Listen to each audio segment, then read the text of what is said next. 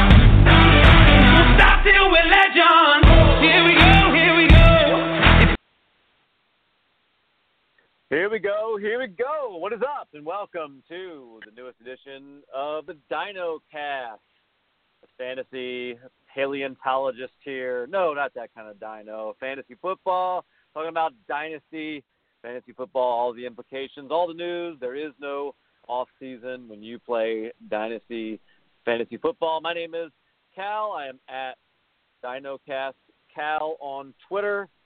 Hit me up if you can. And I am joined, as always, by the amazing, incomparable Mr. Mike Valverde at RFL Red Zone on Twitter. Mike, how are you today? I'm doing great, Cal. How about yourself? Well, I was doing great until I read about all this uh, Shady McCoy news, and uh, I'm. It, it kind of dampens your day when when you read about superstars that are great athletes and do great things, and they're still due process. So I don't want to put the blame on them yet, but uh, it doesn't look good. Let's put it that way. What what are, what are your thoughts on this whole situation? Dude, you are I mean, like, talk about ruining your day. I so I'm in a I'm in a couple of pretty active dynasty leagues and um and I get a message on one of the apps and it just says, Whoa, trade all your LeSean McCoy shares now while you can. And I was like, Oh no, what happened? And I guess, you know, it's funny that your first thoughts go to PEDs, they go to, you know, something something like that.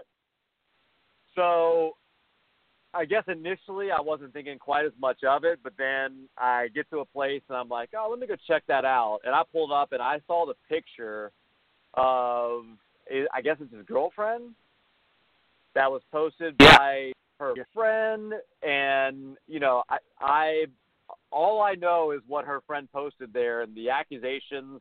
I mean, there is dark things there that you talk. You're right, ruin your day kind of things that just make you see the darkness and the bottomness of humanity when you've got a guy that can step on a stage, you know, like the NFL and get all the accolades and get all the praise. And if he is going home at the end of the day and he's beating his dog, beating his child, beating his wife, I mean, there was an accusation of steroids mixed into that. Uh, dude, that is really serious stuff. And it just, you know, like you said, there's due process, there's all that. I would be kind of surprised if if that is one of those things where there's just nothing to it. You hate to jump the gun and all that, but that is kind of the power of accusations today. And you look at this, and you know, you know, I don't know what kind of motivation her, this friend would have to post something like this, other than to try to care for and protect her own friend. That's a really rough terrible thing. I hope it's not true. I hope those pictures are fabricated and fake. I hope there's nothing to it. That would be amazing. Um, but things normally go, it's hard to see that this going any other way than him being in a not just him being in a whole lot of trouble missing football games, but man, he's just in a really dark place of life in general. Yeah, I, I mean, if any of that, like you're saying, any of that is true, then because you you have drugs, you have abuse not only to um, your girlfriend, wife, or whatever she is, to to your child. I mean, you, wow.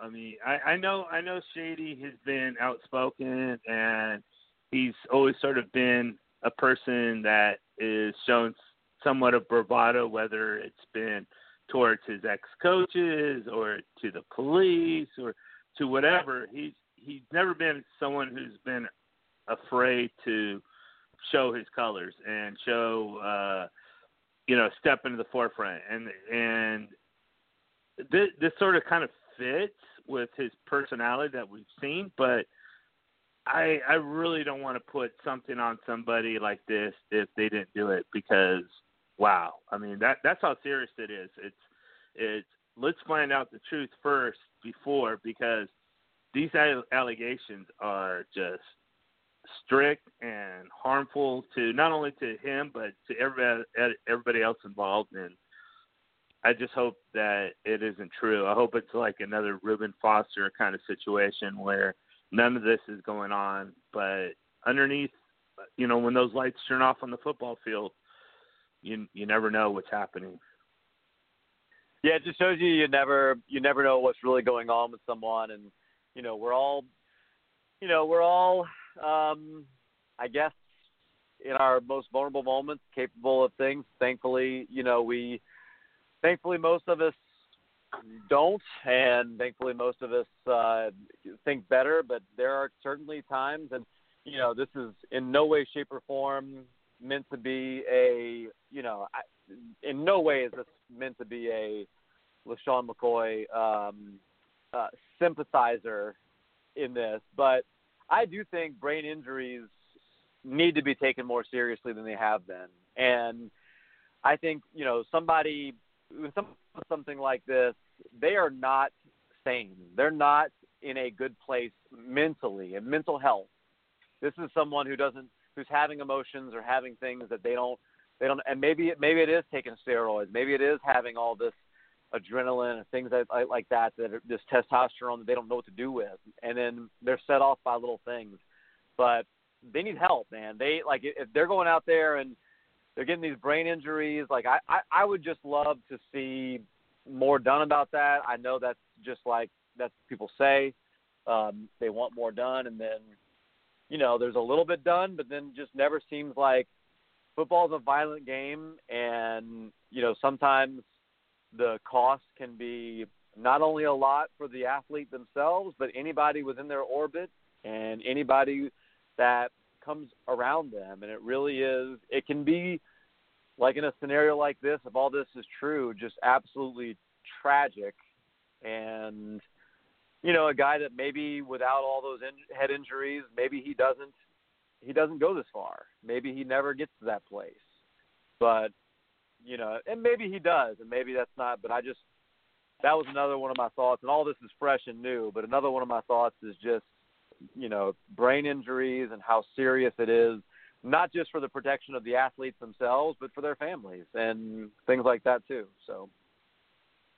Yeah exactly and and that was one of my thoughts too was could this be a if true could this be a direct result of CTE and that's usually what is the direct result of CTE is these kind of violent behaviors and actions so know, it's and that's all like you were mentioning earlier about the correlation of brain injury. So it, it's it's a tough situation regardless of of what's going on. So, man, um, you know, I guess to uh, to go ahead and change the subject and move us on to some more uh, lighter areas yeah. of of discussion. Um, I wanted to check in with you and just see. I know um, both of us play in dynasty leagues. We both enjoy the process of playing in dynasty leagues, and we play in some redraft leagues. And I just wanted to check in with you. Um, are you? Do you have a lot of leagues going on right now? Do you are you involved in any rookie slow drafts? Do you have what's what's the status of your leagues and where they are at this point? Uh, well, there's I have one league that's active right now that we sort of went uh, discussed a little bit last week. Um, that's the only league that's active right now. Come shortly, I'll be in two others, and all three of these leagues will be are all startup leagues, startup dynasty leagues. So, um, the one I'm the one that is active right now is kind of interesting because it's not only a dynasty league, it's a Devy league, and not only is it dynasty Devy league, it's also a rookie league, and not only is it dynasty Devy rookie, but it's also IDP. So it's very Oh wow, very interesting. Yeah. That is interesting. So, are you in a in the middle of your rookie draft now, or where where where's what's the process like? Where are you at with that one? Right now we're in round what is it, fifteen I believe or sixteen? Um no, we're a little even a bit later than that. We're around eighteen. Gotcha. Very cool. And that's that's startup. Anything And it goes interesting from 85 uh, rounds. any any interesting takeaways from that, or anything that's jumped out at to, to you that that uh, has kind of caught you by surprise? Uh, what I think what caught me by surprise the most was how early Devy picks went. The first, I believe, the first Devy pick went in round nine, Wow. and there was a few few others that went, a few other Devy picks that went right after that. So I, I I thought there was a lot more talent in the NFL to hitch your wagon to, but I don't know. Devy seems to be a pretty exciting thing with these guys. So they um right. you know, nine through. That's about something I'm gonna have to- I'm gonna have to find me a Devy league to get in because that's one thing I don't have. Uh, I, I don't have it. That probably would enhance my fantasy football experience. Probably the only thing I haven't done when it comes to fantasy football. You know, I've done the the best ball. I've done some DFS stuff. I've done dynasty leagues, and I've done two QBs. I've done you know just about anything you can name, I guess, but no Devy. So that's one of the things I need to get into. Well. I am in. I'm in one that we're having our rookie draft right now, and it's it's IDP. There's a there's 12 teams, and uh, curious your thoughts on a move that I made. Now this relating to wide receivers, but I want to get your take on it anyway before we get into this talk and see what you think. Did, did I did I make a good move? We are in the we're in the third round of our rookie and in this league you can do rookies, you can do veterans, it can be, you know, a little bit of it's anybody who's a free agent at all can be drafted. So we get to the third round and on this team I've got I've got a couple of holes. Um I, it's a team that I've inherited. It was a fairly good team. Uh, in the first round, I don't know if you want to maybe you want to comment on this too, but I'll give you my my first three picks and see what you think. But my in the first round, I took Lamar Jackson at pick number eleven. That might be a little. Oh, it's it's a two QB league, so uh, a little bit of uh, insight there. But he, but that but Lamar was the first quarterback off the board, so I had Baker available, I had Darnold available, I had Rosen available, and I went with Lamar Jackson. And then came come the third round, another position that I don't have a lot of depth on is tight end. I had back to back picks at the very end of the third round, and I took George Kittle and Okay. Ricky Seals Jones Okay. out of Arizona. Uh-huh. So just curious, you know, how would you, um, you know, at that point in the third round, there weren't a lot of wide receivers and running backs available. Uh, I was going to take Kiki Kut- Kuti Kute, but uh, Uh-huh. he was he he went right before me, um, and I got a little bit of flack, man. There were some of the guys who were like, "Oh, I was hoping." Ricky Seals Jones would fall to the fifth round, and I got a little bit of pushback on whether or not he was worth that pick. What do you think?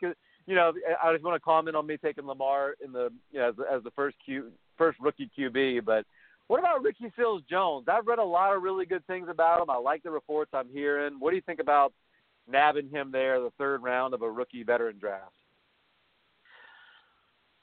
I, you know, he's one of those guys that you probably could have waited on, but by the end of the by uh, not the end of the draft, by the beginning and middle and end of the season, I think people are going to forget about that because of his performance on the field. So I think there's a really big leap there where okay, well, you know, it's a little bit early, but once they start watching him put up points, then it's going to turn into a great pick. I it's he's he's such a uh I don't know how to say it. He's just very uh, black and white. He's either going to be really good or really bad.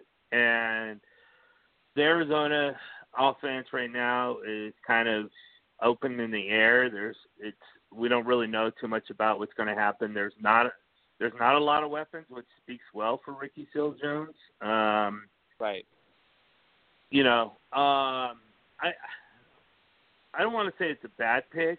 Uh, I just think it's it's an early pick, and I don't think you should have deserved flack. I think it's just one of those where it's like, um, yeah, that's a little early, but it's not so early where where it's like, wow, that guy, you know. So I think it's just a lot of people not knowing who he is is why you got the flack. I should I should say, yeah.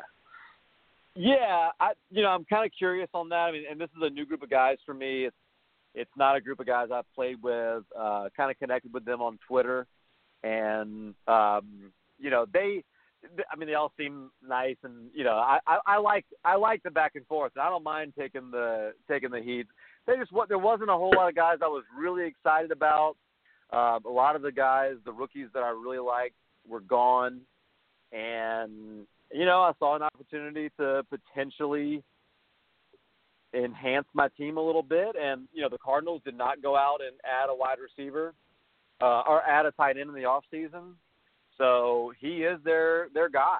And there's been a lot of reports about how good he's looked and what he's been doing, and mm-hmm. you know, that's uh, I'm excited about that. So we shall see. So and he, anyway, he what about well Lamar Jackson year. as do what? He played last. He played well last year too. Yeah, yeah. What do you think about the possibility of um, of or the fact that I took Lamar Jackson as the first QB in a rookie draft? I don't have any problems with it. I I really don't see uh, Sam Darnold or uh, Josh Allen being much of anything. Uh, I really have a bad grades on them. The only one that I I'd probably go over is Josh Rosen. I think Josh Rosen is probably going to be the best quarterback in this draft, but Josh Rosen doesn't give you the fantasy value that Lamar Jackson's going to give you. So the only problem with Lamar Jackson, of course, is who's in front of him. And if Right. you're banking on him for long long term value, then you know in a dynasty league, you know, and you're okay with him not being um, a quarterback this year because he probably he'll get in some plays, but I don't. I just don't see. I just don't see him taking over the starting position. So if you're okay with that, then it's a great pick. It, it's only a, not a good pick if you're hoping that he's going to be your starting quarterback this year. Yeah, no, I, I've got other guys that are going to be my QBs, and so he is going to, you know, as much time as he needs to develop. And uh, you know, I think I've been saying all along, I think Joe Flacco is the most boring quarterback in the NFL, and I hope he, um, I hope he has an opportunity to hold a clipboard this year, and Lamar Jackson ends up uh, livening up that offense a bit. So we shall see.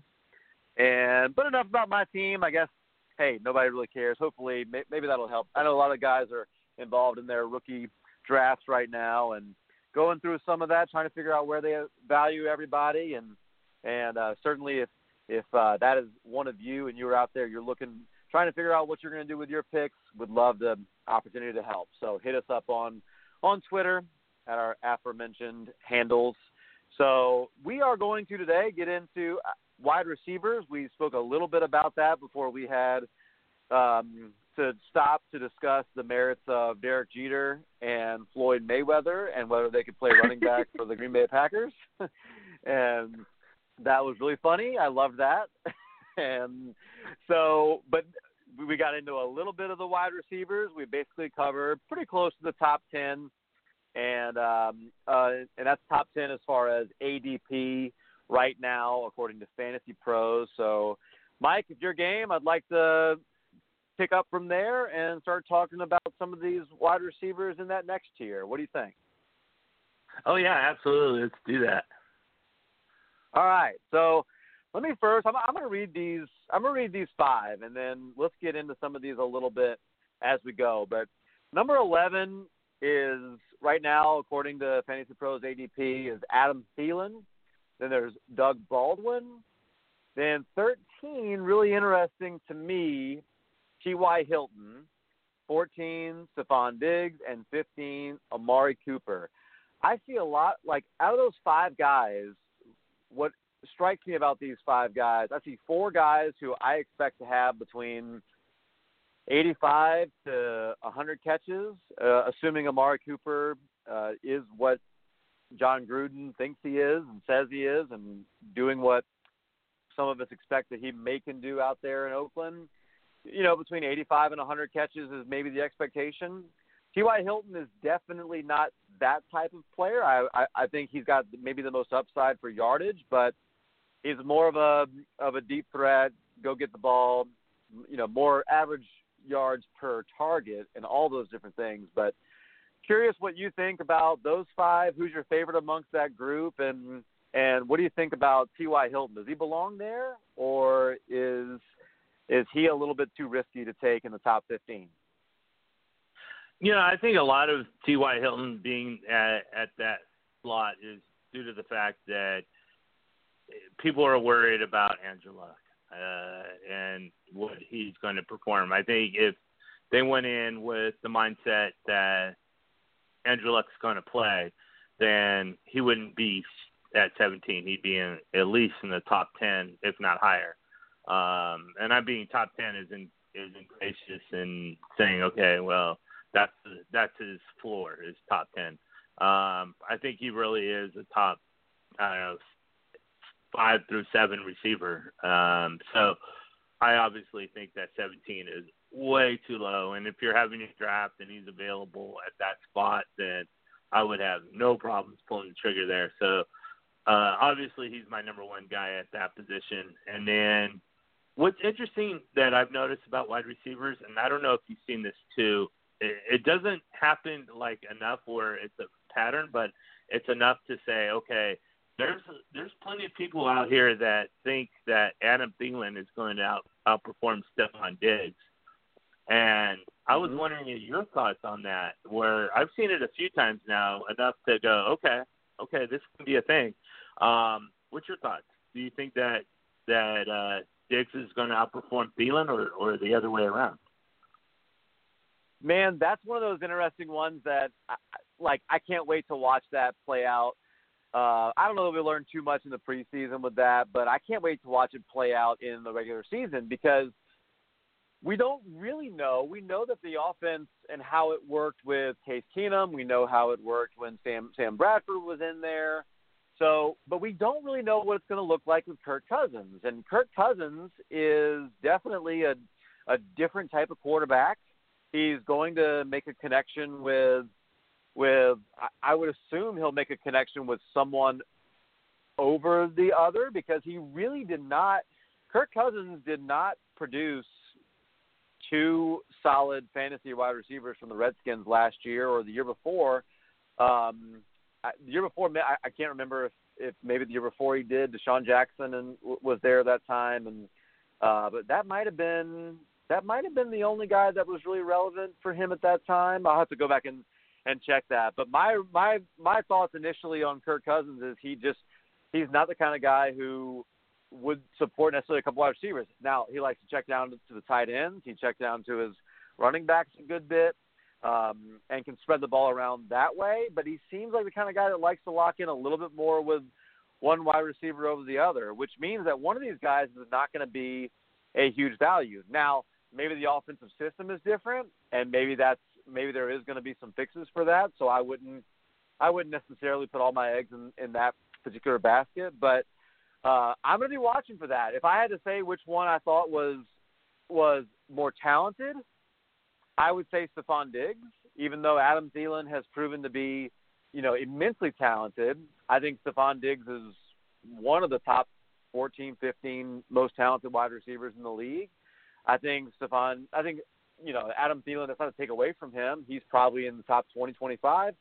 But I, you know, and typically in situations like this where you don't, no one can really know exactly what's going to happen. No one can know exactly what the future holds here.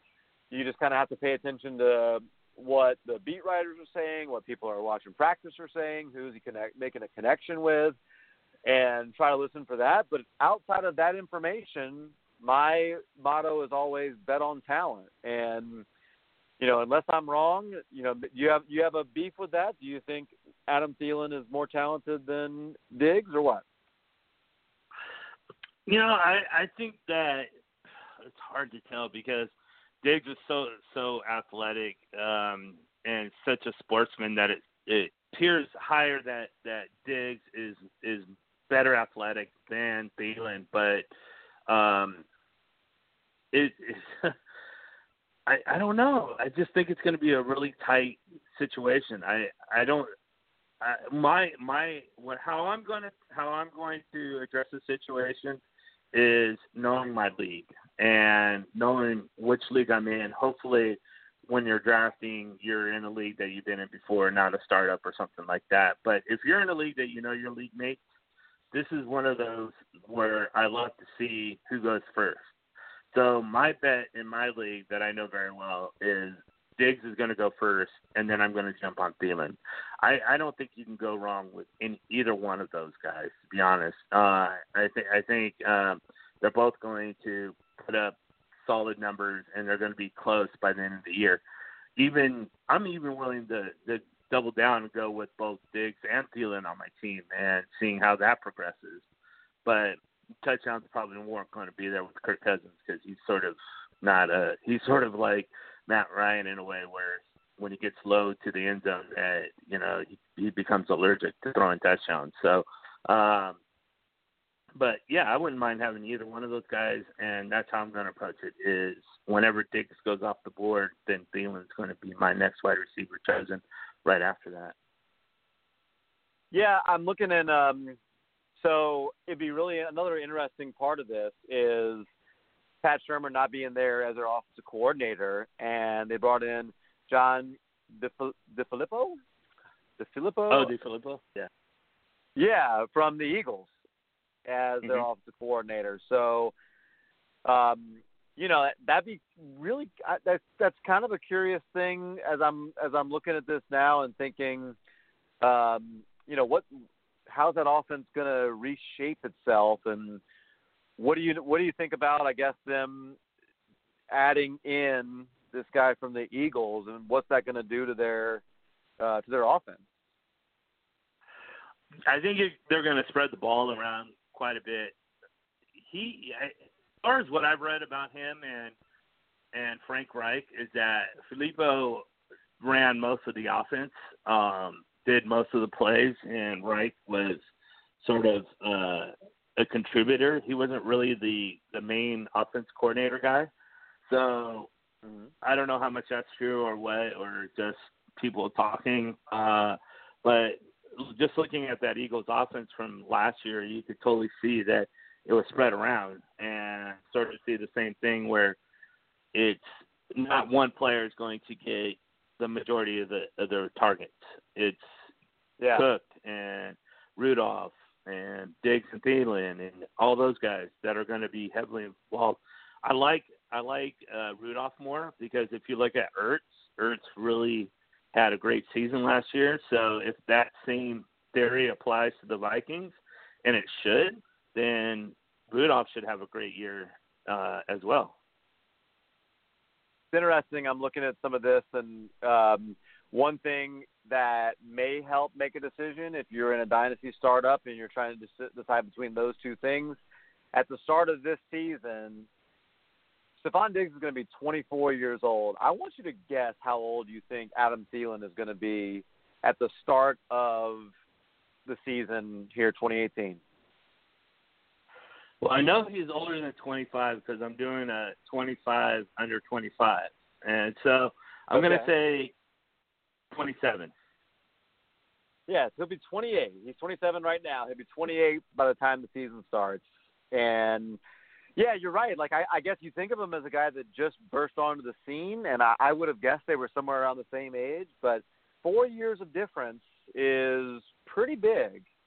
So that would definitely tip the scales for me in a dynasty league. I'd rather have Diggs than Thielen, but you know, I agree with you as I'm as I'm looking at this. I, I agree with you that I, I do think Thielen and Diggs both are worth investing in pretty early and and pretty heavily even. And I think I think that's going to be a fun offense to watch.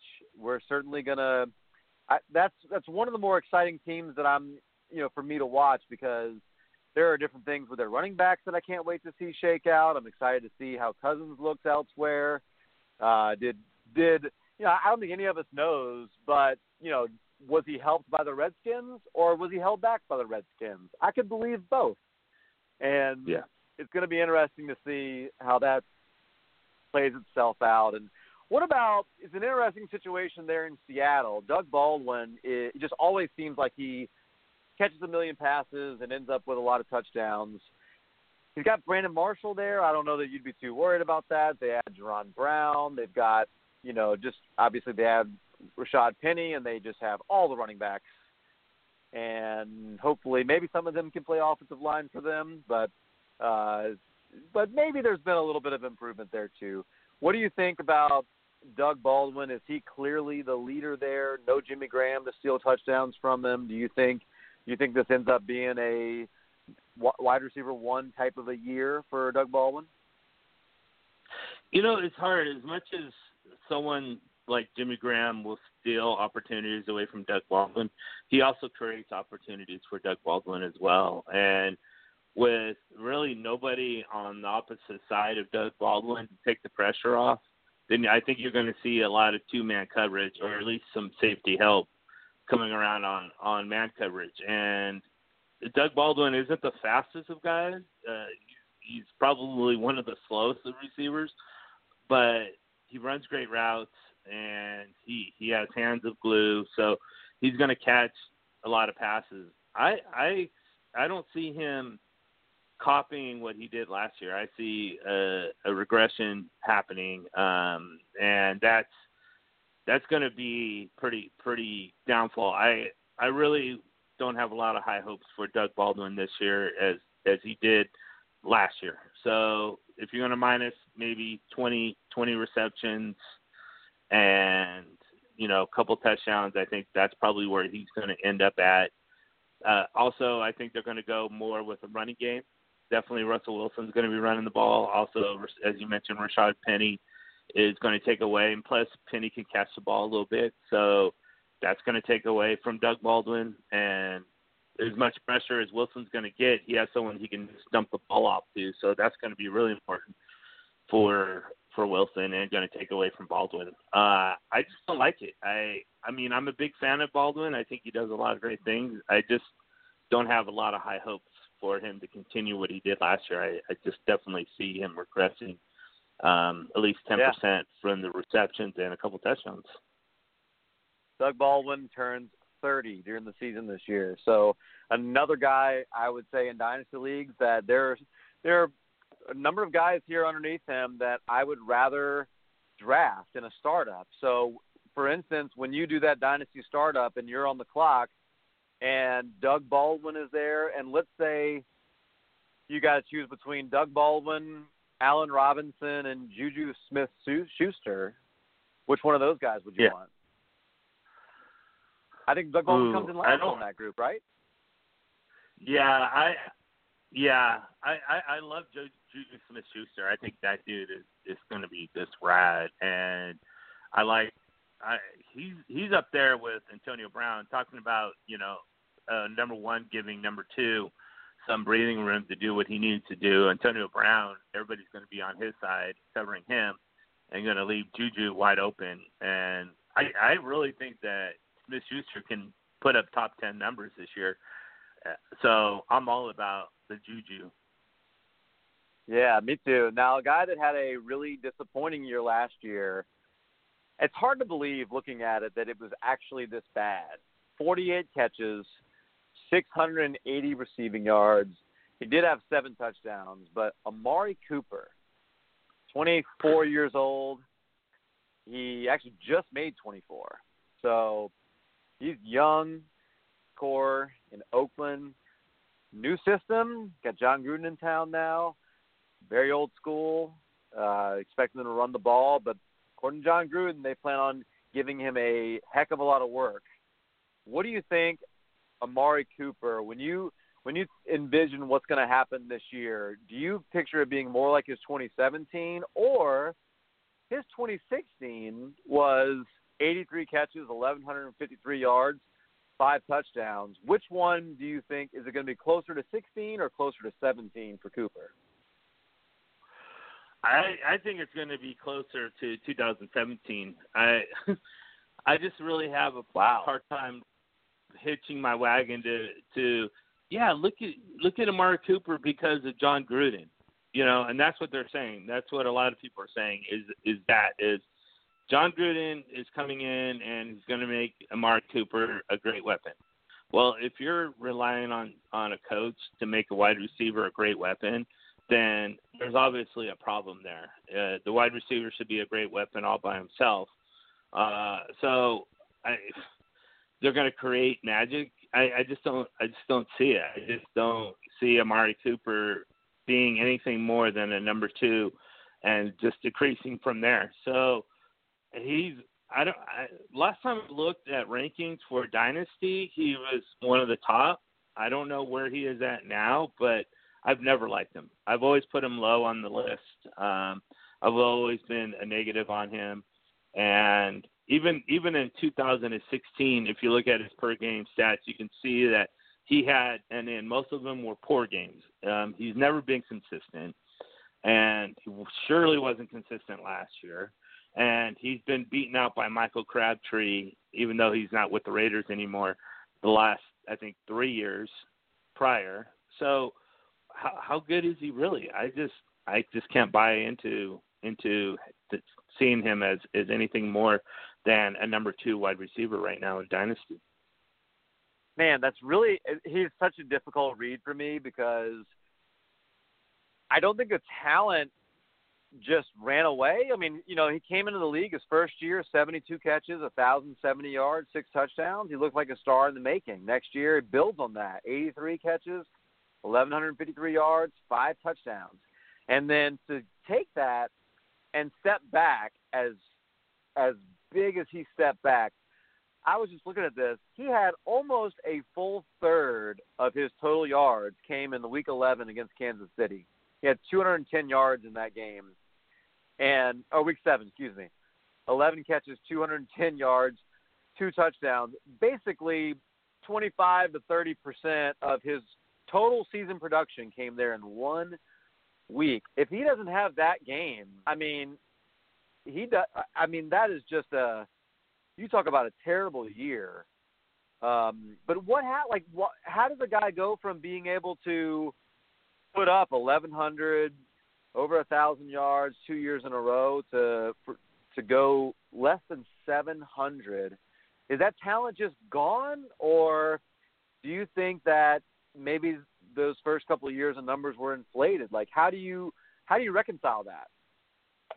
Well, I think in the last couple of years, his his numbers have been inflated. I, I he he just had some really great games, and it it pushed up his numbers. So when you're looking at 72 receptions and 83 receptions, you know that's all good. But how many did he get in those games? You know, uh, and excuse me, in consecutive games, right? So if he's putting in 10 receptions in game three and then he's putting in 10 receptions in game seven, then that's already 20 receptions on top of what he did in between those weeks, even though those might be two and three. So you're building, you're still building receptions. You're just not consistent. And I think that's been his issue is the fact that he just hasn't been a consistent receiver through, throughout his career. Um, I'm looking at at his numbers, and he he had in 2000, I think this was 16.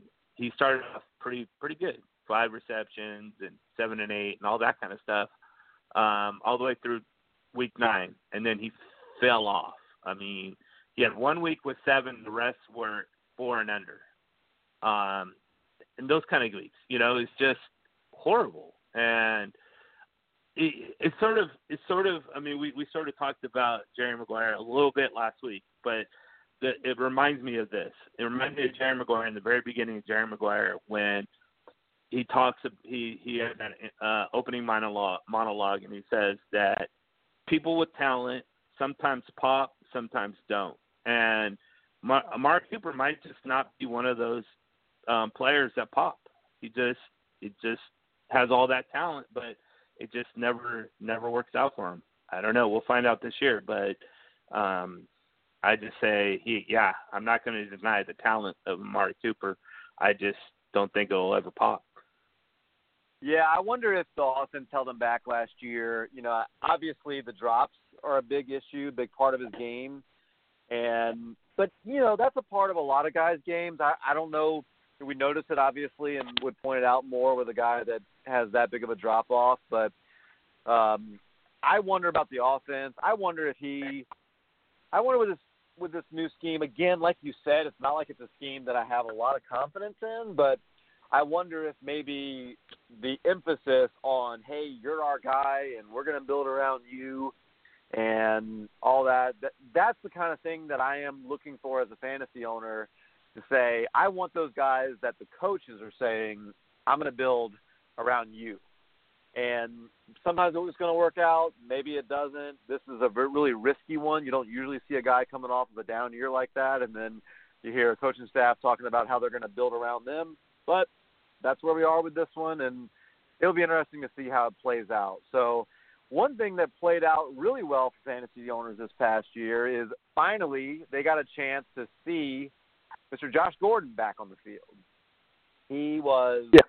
Uh he was great. Like he was, you know, he certainly this off season has looked like excuse me, everything we would hope that he w- could be. What are your expectations in a brand new offense with a brand new quarterback and yeah. lots of new friends at the wide receiver position? What do you expect to see with Josh Gordon this season? Ooh, that's going to be a really tough one. Uh, Baker Mayfield is probably going to be the quarterback sooner than later, if not starting at week one. So, how well does a rookie quarterback respond to that kind of pressure is going to be definitely key. I'm I'm obviously in a dynasty league, I'm definitely uh, all about Josh Gordon. I think he's just going, he, you know, his talent. Talking about talent, but he's also proven his talent. So I'm all I'm all about Josh Gordon. Um, as long as he doesn't screw up again. Um, in the long term, this year, I would avoid him altogether. I just, I just don't see it. I, I see Jarvis Landry this year, and then fading off uh, where John Josh Gordon takes over. So if you're looking at just this year in your dynasty leagues, then Jarvis Landry is your guy. Josh Gordon for future um, in your dynasty leagues.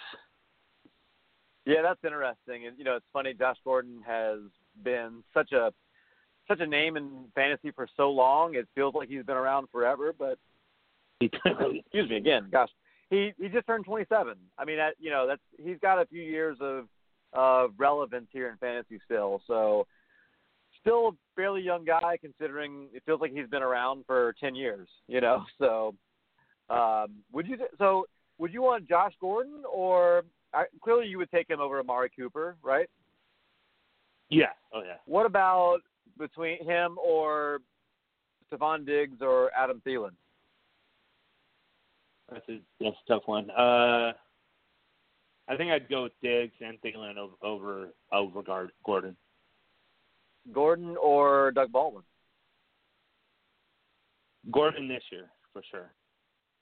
Yeah, I think I'm with you on that. I think I gotta go Gordon either way. Dynasty as well. Um, okay, really good. So I, I want to. That's uh, that's basically 11 through, and Josh Gordon is 16. I want to take this next few because this is a really interesting group. Lots to talk about with these but before, guys. Before you go there, let me yeah. interrupt you for a second. I want to get your take on that, on those guys and Gordon. What, what, what are your thoughts? Yeah, I like Gordon a lot. I, you know, the one thing that's a little worrying to me is I have been thinking and saying for a while that I think Baker Mayfield and Jarvis Landry were they might as well have been made in a lab together and fit in well because I think A lot of the things Yeah. that Jarvis Landry does does well, I think Baker Mayfield is the right quarterback for that. A lot of things that Baker Mayfield does, Jarvis Landry is just kind of the right guy. So, you know, there's just a lot of things that there you know, Jarvis Landry is such a polarizing dynasty guy because you've got you've got the numbers that are pretty incredible. You've got the last three years, he's got let's see, two hundred no three in three years he's got the last three years three hundred and twenty five catches. That's a lot of catches in three Wow. years.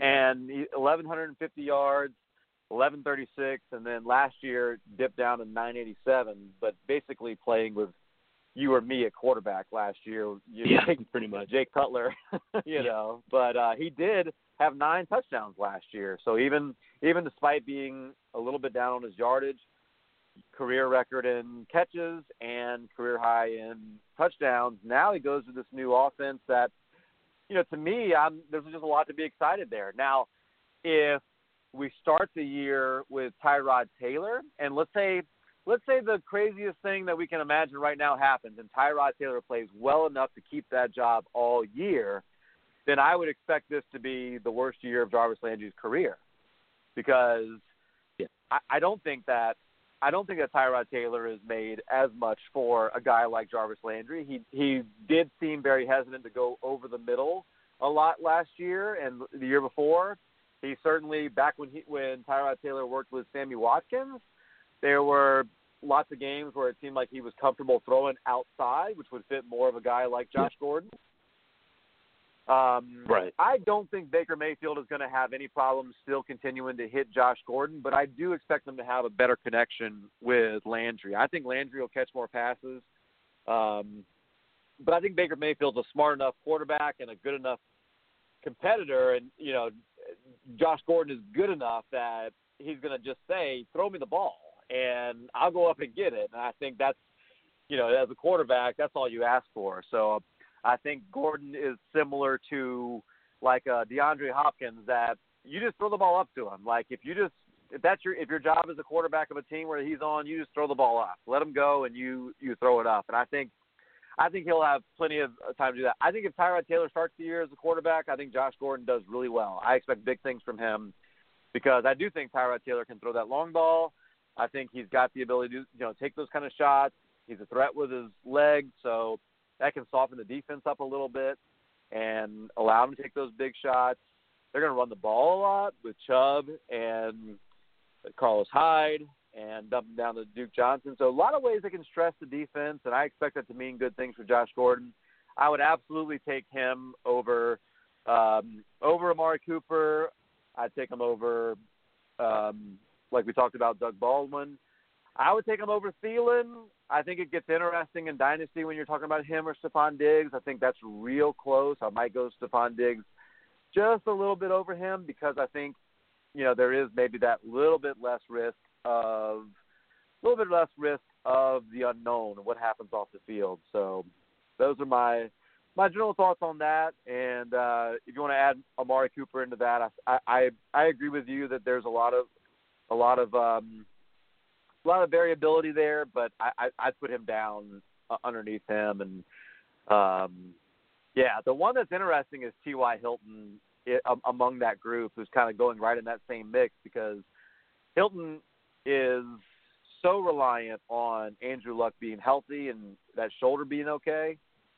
And if he is, he's going to be he's going to be the one of the best picks in the draft. And if he's not, he's going to be one of the worst picks in the draft. I, there's not a lot of in between for for T.Y. Hilton. Where do you do you see do you see Gordon as a better investment than Hilton, or you you think Hilton is a much better investment at this point than Gordon is?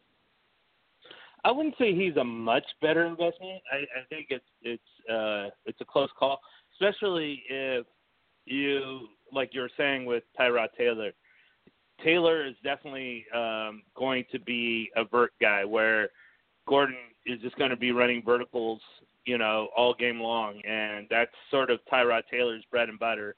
And you called it like with Sammy Watkins. That's why Sammy Watkins had such a great year that year. All he did was run a vertical route and Taylor just popped it up to him, and he caught a touchdown. And if if you translate that back into the Cleveland Browns, and Taylor's that quarterback, then I could see easily massive numbers for for uh, Gordon, just like Sammy Watkins had uh, when he was with the Bills. So, and then if you switch that, of course, Baker Mayfield and uh, uh, Landry are are more incohesive. Um, I, I see Landry, of course, running the ins and outs uh, during that. So I don't see Mayfield going deep very often at all. Um, so it all depends on who's the quarterback there. Now, comparable to that, then it could be easy. So if Mayfield's the quarterback, then I think Hilton over Gordon is easy. If if Taylor is the quarterback, then it's going to really be a good competition between Gordon and Hilton. I I don't see any problems with Luck this year uh, being an issue. So I think I just go with with Hilton um, over over Gordon, and just hope that Luck is throughout the years uh, healthy, and this was just a a massive step back in his career, and he moves forward without any troubles in that shoulder, which you know I don't know. It's kind of doubtful that he's going to be hundred percent throughout the season, but we'll see. I want to group uh, these next three guys together, and these guys are going in number 17, number 18, and then number 27. So a little bit of distance between these these two guys, but I see them. I see all these guys kind of similarly, with one clearly has the better talent, but uh, all three changing teams this off season. So brand new, brand new place for them to play, brand new quarterbacks, new systems. Uh, Allen Robinson takes his talents up to Chicago. Brandin Cooks goes to his third team in three years over there with the Rams, joining Goff and those characters out there. And then Sammy Watkins going from Los Angeles, Goff going to Patrick Mahomes over there in Kansas City. So those three guys changing scenery. Who do you think fares the best as far as as far as um, getting up to speed quickly and developing a good rapport with their new quarterback? And what are your expectations? I assume you would have Sammy Watkins last behind those two guys, but kind of want to talk about them changing spots and and uh, what your expectations were for them this year. Yeah, uh, wow. Allen Hurns with Chicago, I think, is definitely going to be and then I think all of them really. Uh, you know, I'm, I'm going to have to go with Watkins just because Goff is more of a, you know, he had the the year and a half under him already, but it's hard to say Watkins because he's he's playing on on the team between those two, the other two teams. His his receptions are more crowded with Cooper Kupp and Higbee and you know just you name it, they they have it. And so he of, of course opportunities aren't going to be be there for him as much as it would be if he was playing on either one of those other two teams. That said, if Trubisky is on top of his game and is the quarterback everybody's hoping that he would be, then I definitely would would pick Hurns because his opportunities are going to be wide open. You know, yeah. so Robinson, I'm sorry, Hurns is in. Um, yeah. Robinson, yeah. and then um, then the, of course you go to the other side, and I think that Mahomes and um, oh, who is it? Mahomes and um, yeah, Watkins. Watkins Cook, is so uh, yeah, Cooks is in L.A. and Watkins is in uh, I, I Kansas City. I screwed this all up, didn't I? Okay, yeah, Cooks is in L.A. and he has all that. Watkins and, and Mahomes is a good fit because of, of Mahomes' arm and the fact that yeah. we were just talking about how well that uh, Watkins can go downfield. So that's a great fit. It's just he, you know, what, what do we know about Mahomes? You know, so it's that's the that's the problem there is if they can make that a great fit and turning it into a great fit and just not looking like it's on paper a great fit, then I think Watkins is the number one. In other words, who the f knows. It's so complicated that it, it, it could go one one could be number one, the other one could be number three, and vice versa. By you know, in in just a few years, we just we just don't know. At least I don't know. It's that's it's such a great question that I don't think there's an answer to it. What what's your thoughts? Yeah, you know, sometimes when you're investing in players like this, you're also investing in the quarterback. And if you ask me, you know, which one of these three quarterbacks would you want to invest in? Well, I know Jared Goff can make players fantasy relevant, and I know Brandin Cooks is really talented. So, you know, there's a little bit of hesitation when you talk about just Brandin Cooks because, yeah, he's on his third team in three years, and some part of that means that the last two places he was, they didn't want him on the team anymore. But also, it also means that somebody else wanted him. So I guess there's kind of some ups and downs about that. But I I like Brandin Cooks. I like what he can do for that offense. Um, I think he he becomes maybe a boomer bust type play, and I would expect him to have certain games where he gets 150 yards and a, a touchdown or two, and then I expect him to have some games where he catches one pass for 19 yards and on three targets, and that's it. So I think he can be a little bit boomer bust. I think Watkins is very similar. Um, and the thing about Watkins that worries me a little bit, I think Watkins is immensely talented.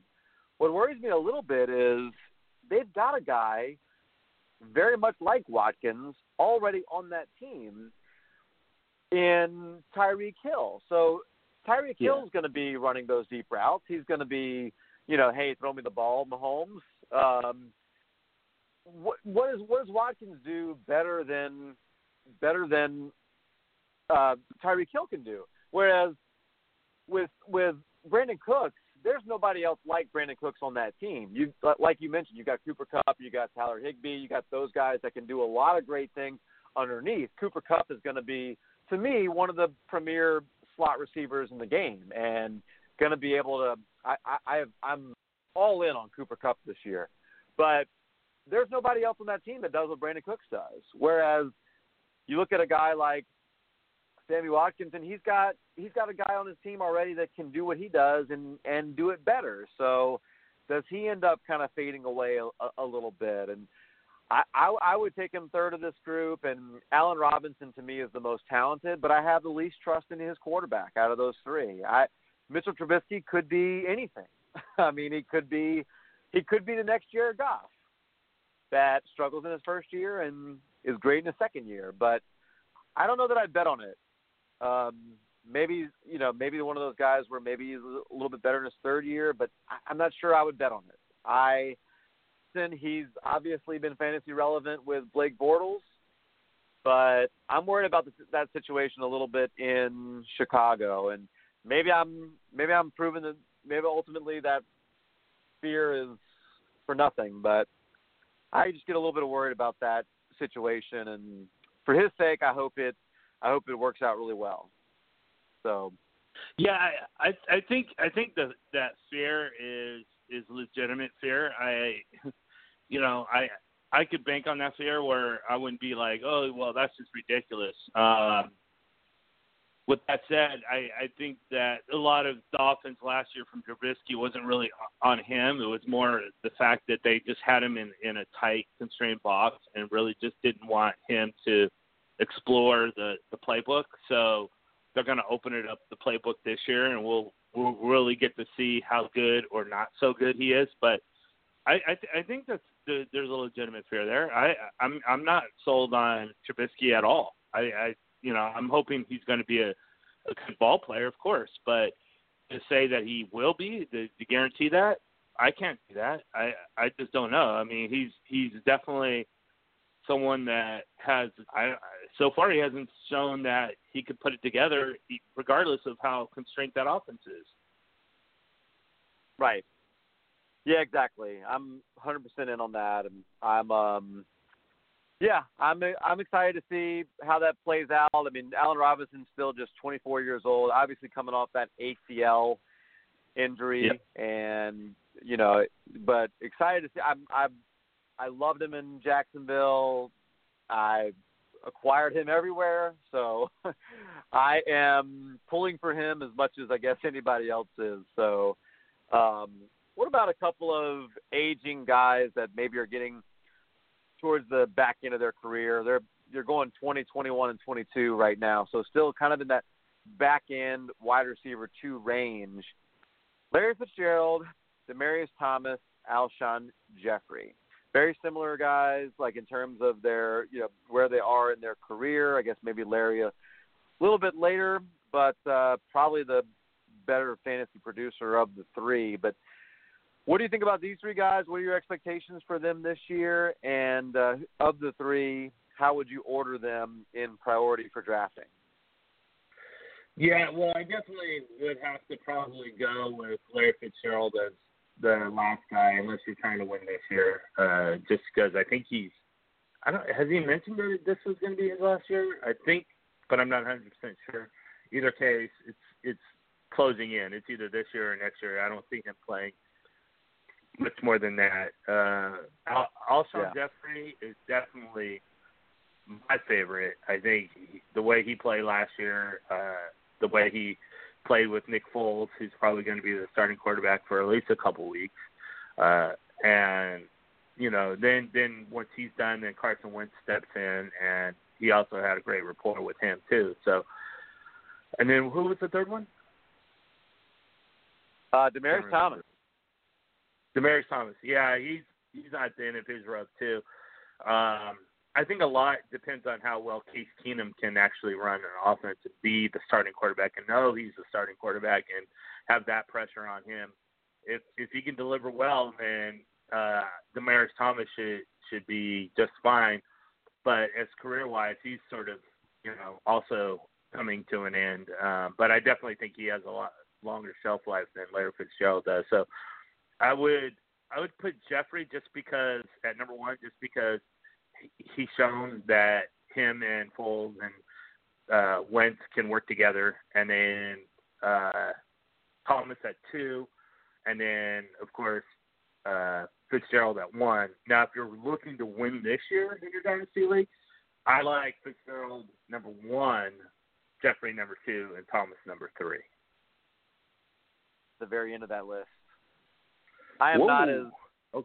Yeah. I just put him at the end, man. I'm not as sold on him. I some of that might be because I needed like 1.3 points from him in the championship game last year to win one of my matchups, and he uh, got zero catches for zero yards.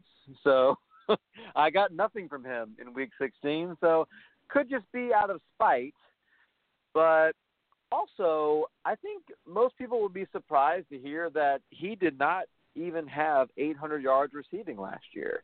Played all 16 games and managed 57 catches for 789 yards. What he did have was nine touchdowns, and that really helped his fantasy numbers, obviously. But we know touchdowns are the least predictable stat when you look at past performance predicting future performance. So I uh, now this is going to blow your mind. He caught 57 ca- uh, passes. He had 120 targets. He caught less than 50% of Whoa. his targets for the Yikes. Eagles. Yeah, and there has been a lot of buzz on him this year, but I've got him in one spot, and I am trying to trade him because I don't know that that his value is going to continue to go up. Now, they don't have a ton of options there. They got Agholor, they've got Mike went out and got in the off season, so maybe maybe uh there's maybe there's something there. I doubt it, but maybe Agholor takes a step up. Um so you know, but maybe they don't and maybe he gets a chance to lead the team in targets again, but when you're catching less than 50% of your targets and you know, you're you know, that's a really tough that's a tough sell for me as a guy that's taken as a number two wide receiver. He had good quarterback play and a good system last year, and still could not manage more than that. I, I don't know, man. I'm scared off of him, and there are a heck of a lot of guys much lower on this li- on on this list and much lower in these rankings that I would take over him. Wow. Um, Okay. I'm I'm I'm I'm definitely listening here. Um, what now? Who would you who who would you take below him or above him? That's below him. Okay, so the first name below him is Jarvis Landry. I would absolutely take him over Alshon Jeffery. Then it's Golden Tate, and I would take Golden Tate over him. Marvin Jones is an interesting one. I don't know about Marvin Jones, mostly because I'm not 100% sold on him um, either. Man, Will Fuller's interesting. Who's who's right behind him? I would probably take a chance on Will Fuller. Sammy Watkins, I would take. Devin Funchess, Devin Funchess, I would not. Crabtree, Crabtree's close, but I look at Corey Davis. I would take Corey Davis. I would Yeah. take I would take Robert Woods. I would take Cooper Kupp. I would take I'd take a chance on DeVante Parker. Uh, interesting is maybe the Jamison Crowder. Um, I, I got to be honest with you. I might take Marquise Goodwin. That might sound crazy, but I like Marquise Goodwin a lot this year. And if I was if I was to put together a trade and I offered someone Alshon Jeffery for Marquise Goodwin plus something, you you probably could get Goodwin plus something for him. Uh, yeah, I would do that. I, if I could get, assuming I can get something there. I'm just, I'm not. Alshon Jeffery's 28 years old. He's not getting better. I, I'm not. I'm not in on. I'm really low on him, obviously. Yeah, I was going to ask you how you feel about Alshon Jeffery, but uh, I guess I don't need to answer that question now. Would you take him or Corey Davis? I'd take dynasty Corey? Davis. Yeah, Corey Davis. yeah, me too. Heartbeat. Yeah, there's Yeah. there's no um there's no doubt in my I I love Corey Davis. I think just watching him play last year, oh my goodness, the dude is going to be blow it off the, the map. I mean, it, the way you're talking, you you probably could get Corey Davis and uh somebody with for Alshon Jeffery right now. Um so yeah, you could sell Alshon Jeffery for for quite a bit and get a lot more in return. I think. Um, Yeah. So I think no, I wouldn't mind I, playing know, that. think- Say again. Uh, I was just going to say I, I wouldn't mind playing that game as far as making uh, um, Alshon Jeffery available in trades and selling him off just because of all the things you're saying, and on top of that, you're probably going to get a lot more in return than what you're giving up. Yeah, to me, there are certain points where you say, "Gosh, I don't understand why the public likes this person as much as they do," and there are some examples of that, and he's one that I'm, I'm not sure why the public likes him quite as much um, as they do. He was he was very frustrating to own last year. Now, if he still continues to get those targets, I would, I mean, I would guess he would be better than 57 catches, but you know, I, I, I don't really want to. I'd rather that be somebody else's gamble and somebody else's bet. Um, now, one that I said that uh, might be a little a little bit crazy is what do you think about him versus Robert Woods? Yeah, that I, I would have to go with Alshon over over Robert Woods. Uh, yeah, I just think there's too many options in that offense for Woods to really stand out. But is Alshon Jeffery really standing out? Even though there's only him, Agholor, and Ertz. You know, it, so um, I don't know. I I don't think I'd pull that trade. It's just something. Maybe it's just name recognition or or something, but something's definitely tentative about me saying that I'd take Woods over over uh Alshon Jeffery. Yeah, and you you're probably right. I mean, ultimately at the at the end of the day, I would not I would not be surprised at all if that ends up looking stupid. But there are just certain times where I look at guys and I and I look a little bit deeper in the numbers and I think, man, this is just this is a sign of somebody who, you know, when when somebody's getting a lot of targets and they don't have as many catches, that makes me wonder. First, I think was it you know was Blake Bortles throwing them the ball, and then or was Right. Brock Osweiler throwing them the ball? And once I once the answer is no to that question, then the question is, well, what's the problem? Are is it bad passes? Uh, I would guess with Philadelphia, it's not. Then you say, is he not getting separation? And you know, he's getting up to 28 years old. He may be struggling to gain the same kind of separation he was getting before, and perhaps not. But you know, maybe maybe that's ultimately the problem for him. So I don't know. Just my take. Take it for what it's worth. Um, yeah, that's uh, I'm not as I'm not as sold on Alshon Jeffery. So sell, sell, sell. Yeah, I would. I mean, actually, you. Uh, I had no idea he had uh, that many lesser catches than I originally thought. I thought he was up in the 80 range, and obviously that's not the case. I'd, I'd like to know, as you mentioned, what his contested catch rate is because he obviously can go up and get the ball. That's something that he's and he has the talent. It's just why isn't he um, producing on the field where he should be? So it could be that right. he's not running good routes and getting the separation, or or what. But yeah, it's it's definitely intriguing. I uh, I agree. And um, what about a couple of uh, interesting guys that that are teammates there in Detroit, Golden Tate and Marvin Jones? Uh, Matthew Stafford probably doesn't get the love that he deserves. I think we talked about him a lot when we talked about quarterbacks. He he seems to always throw for 4,500 yards or so every year, and these two these two wide receivers are probably going to be his top wide receivers. I say probably because there's also that little guy Kenny Golladay, that's out there that uh, yeah. could uh-huh. could factor in and have something to say about it. But do you expect these two guys, Golden Tate, Marvin Jones, to put up wide receiver two or higher end wide receiver three numbers, or do you think Kenny takes a chunk out of their production and brings the whole ship down in terms of you know maybe not maybe not having as fantasy uh, uh, contributor on the wide receiver out of Detroit as we're used to having?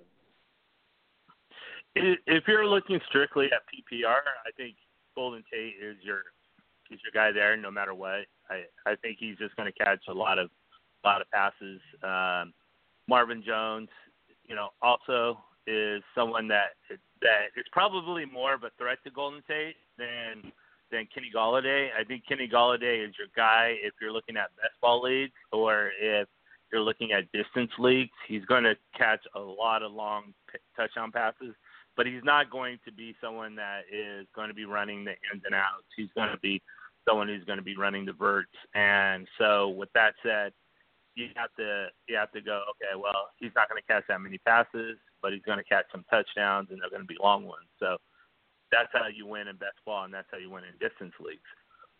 Not how you win in Four con- or standard leagues.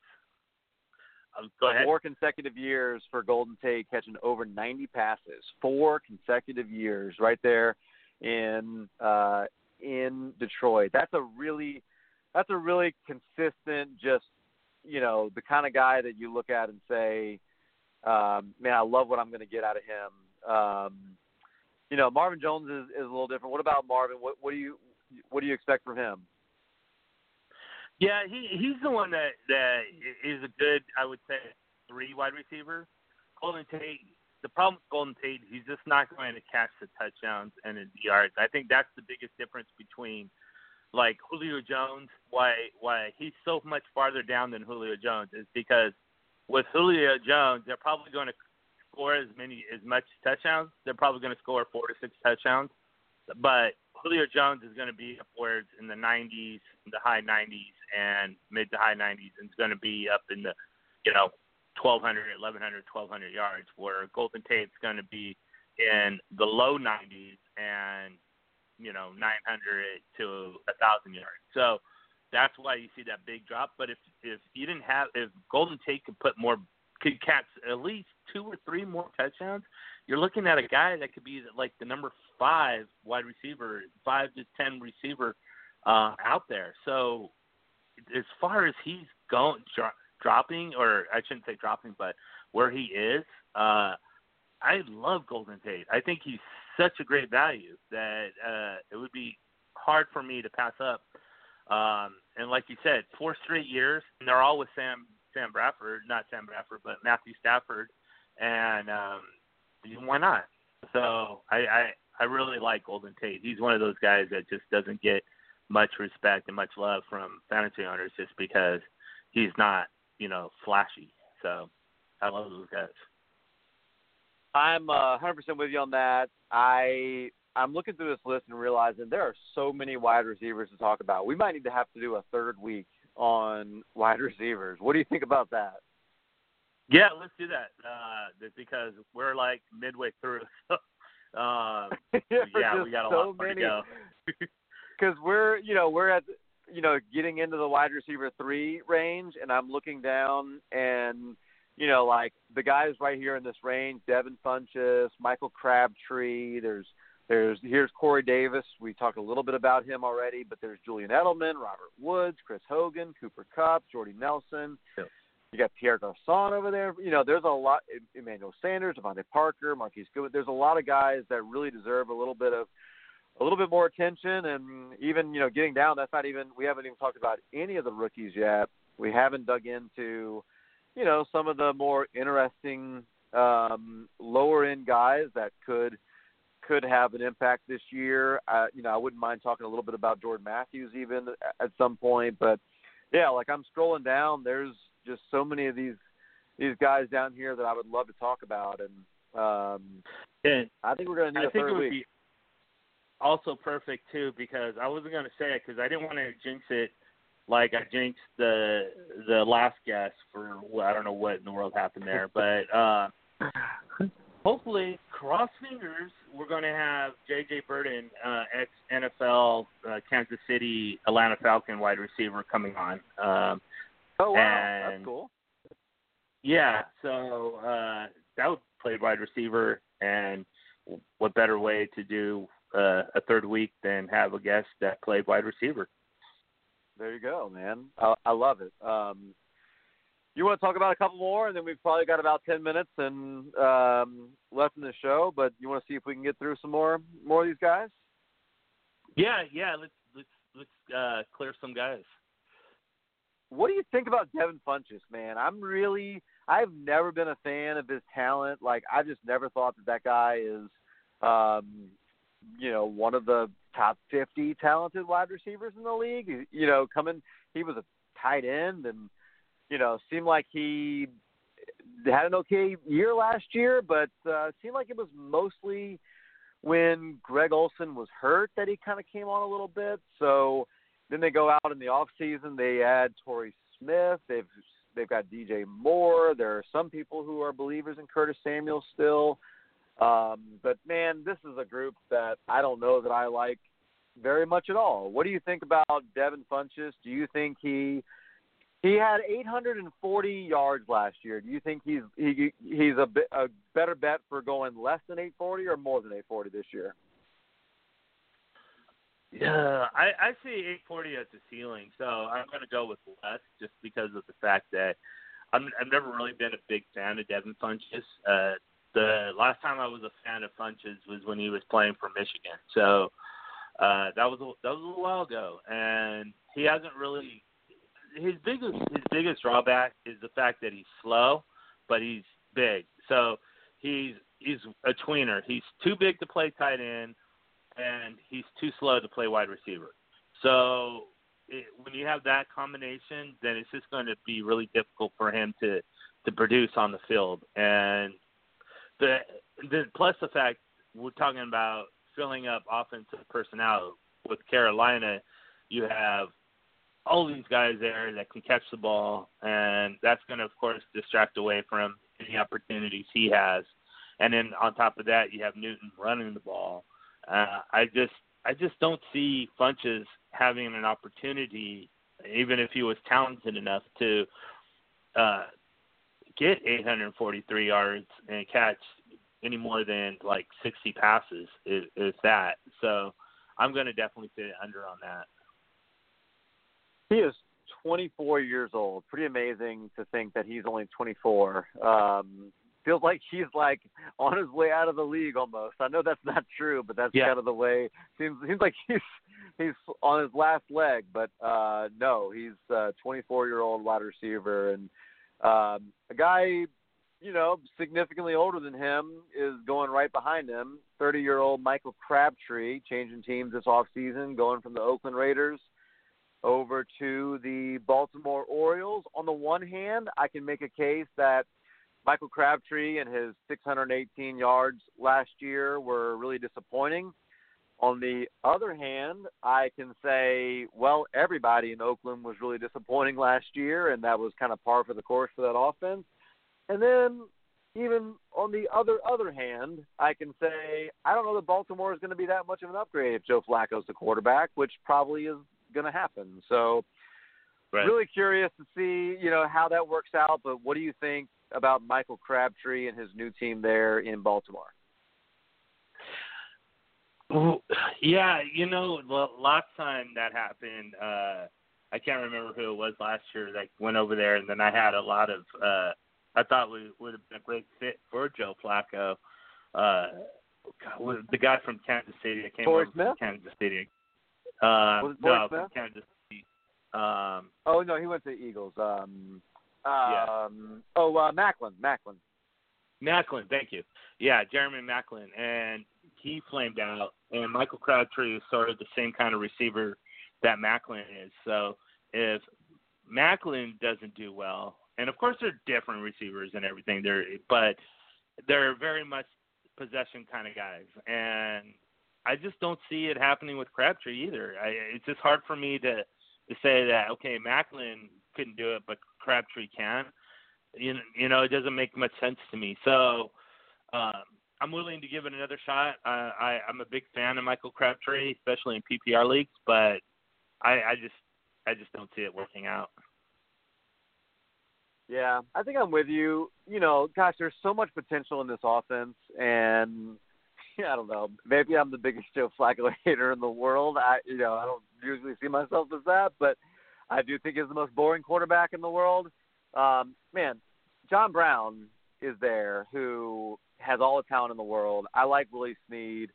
Uh, you know, don't necessarily think Rashad Perriman's ever going to amount to the talent that he has, but man, if you could, if you could unlock some of the potential in some of these guys, there there are pieces there. So a lot of work, a lot of work um, to do there in Baltimore. But uh, Michael Crabtree, hopefully, hopefully will bounce back and have a good year with uh, Lamar Jackson. So that's that that's my hope there. But uh, what about you? You you went on about Corey Davis. Um, Corey Davis is obviously he was the number one wide receiver in in drafts last year in um, in rookie drafts last year. He is over there in Tennessee. He's got Marcus Mariota throwing him the ball. There's a lot to like about Corey Davis. He, I guess you could say he had a rough start to his career 34 catches, 375 yards. He has yet to score a receiving touchdown. Um, so I expect that to change fairly quickly. But why are you expecting such a huge jump for Corey Davis in year two? Well, a lot of last year he was injured, and that's a problem. I also think Mariota just didn't have a very good year. Not that I expect him to have a tremendous year ever in his career. I think he's an average quarterback, but I do think that he's going to have a better year. And just his athletic ability, the way he were, of course, you know, here's this old cliche, but um, I'm going to say it anyways. He reminds me of a lot of Randy Moss. Of course, he's not Randy Moss, and there's your cliche. Um, but yeah, he's he, the, just his athletic, the way he, the first he's tall, right? I, I can't I can't remember how tall exactly he is, but he's like six three, and the way he can move his body and contort his body and just make catches. And if you watch a game tape of early Randy Moss and you put on Corey Davis, you're going to see a lot of athletic ability that are correlated. And I just if it all rides on Mariota's shoulders, of course, because he's got to get him the ball, but he's going to help Mariota a lot. And I just think we're in, in going to be in for a big year this year with with Corey Davis, and I'm pretty excited to see him perform. As long as he doesn't perform well against the Colts, in those two games. So other than that, nice. I think he's a he's a great a great should be a great addition to to your team if you're drafting right now. Yeah, well, from a six foot three wide receiver, and I, I agree with you. By the way, I'm all in on Corey Davis. From a six three wide receiver to a ten wide receiver who is very much on the downslope of his career. I'm going to make this really easy on my end. I'm going to say sell, sell, sell, get out while you can. But do you have any hope at all that Julian Edelman produces a really good season for you and your fantasy team this year? It's going to be hard this year. It really is. And how how much longer is Edelman going to really even play the game? So it's obviously missing four games because that got upheld. It's going to really crush his value this year. And then, you know, I just injuries and have been piling up on him. And Tom Brady is on his. Even if he can play another five years, he's not going to uh, play another five years. This year, he might be his last. I guarantee if the Patriots go out as Super Bowl winners, I don't think Tom Brady is coming back next year. So, with even even if that's the case, and Edelman is is playing, uh, who's going to be the quarterback in New England? So, I just, yeah, I, to me, he's just not worth the time or effort unless you can get him on the cheap cheap, and then then go with it. But other than that, I wouldn't I wouldn't buy him at his at his ADP value. Well, what what do you think? What do you think about Edelman here? So I want to talk a little bit about the Patriots as a whole. I I'm all out on I'm all out on Edelman. Like coming back from the injuries he's coming back from, and 32 years old. No, thank you. I you know ACL injuries for a guy that needs elite level, uh, quick twitch, agility. No, no thanks. I'm not. I'm not interested in investing in that guy at all. Uh, but I want to talk a little bit about the Patriots while we're here on this, and we got a couple minutes.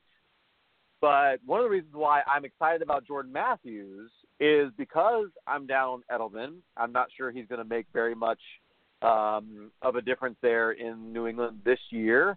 I think he's going to have a hard time, hard time separating than he ever has. Chris Hogan, if you told me uh, two days ago that Chris Hogan was going to be 30 years old during the season this year, I would have called you a liar. I did not think he was Yeah. he was that old, but yeah, he was born in Me neither. 1988. He's going to be 30 years old during the course of uh, turn in October this year, um, which leaves a pretty big hole for the future wide receiver corps. And there's Jordan Matthews, who's obviously always had immense talent, but been up and down in terms of actual production. Uh, and then there's Malcolm Mitchell. There is your old boy here, Phillip Dorsett. And then hanging around somehow is Kenny Britt and Cordell Patterson. Uh, don't have much expectations there. Is there anybody on this list that is interesting to you that you would buy on, or are you, you know, it's almost like I can make a case to be out on the entire wide receiver corps for the Patriots overall. Yeah, yeah, and and it, it's uh, the only case that I can make is if you're if you're looking to win now. Other than that, there's no dynasty value in any of those guys as far as I'm concerned. Just because, as you said, I, I really didn't know about Chris Hogan either. That was kind of surprising. Uh, so with all those guys, Jordan Matthews, he looks like he's buried on the depth chart. So I don't know why, but he's not getting any any value. And with Tom Brady retiring in a couple of years at the most, and yeah, I, I really don't see any kind of value whatsoever in any of these guys as far as dynasty goes. Yeah, yeah. No, I'm with you, man. I'm. I, it's a really interesting thing to think about, and um, maybe it's crazy, but uh, maybe that makes me second guess Tom Brady this year as well. And um, you know, I'm not gonna say doom and gloom for him because I think uh, I'm never saying that again. I said it a couple of years ago. Clearly, I was wrong. And you know, I hey, take him as long as he's willing to play. But uh, I, this is this is going to be his worst wide receiver corps in in a long time. It's been a long time since it's been quite this bad for his wide receivers there. So um, Yeah. yeah, I you know, and, and there's all these questions about Gronkowski, but you Mhm. know, you still expect for Gronk to give you give you something. Dwayne Allen hasn't produced as much as you would like. You know, I guess he's going to be dumping off to James White and Sony Michel and Rex Burkhead. I guess that's maybe the best best thing that he can do there. But um yeah, with that, I guess that's uh we're up against the end of our time here. As always, certainly enjoy see you. Glad we're going to get a chance to dig in a little bit more on some of these wide receivers next week and certainly hope you have a good week, man. Thank you. You too, Cal. As, as always, it's great to garner the knowledge that you got. I really appreciate it, and um, take it easy. We'll we'll definitely pick this up next week, and hopefully we'll get JJ Birden on and uh, and get Yeah. a guest going for you guys. That would be really good. So, all right, man. Have a good week, and uh, I'll, we will see you guys uh, next week for the next episode of DynoCast. Absolutely. All right. Talk to you. Yeah. Bye.